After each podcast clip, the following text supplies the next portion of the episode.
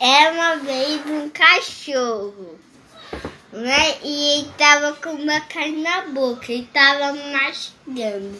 Aí ele decidiu ir para o rio. Mas, e aí ele pensou e olhou para o chão e viu outro cachorro na água.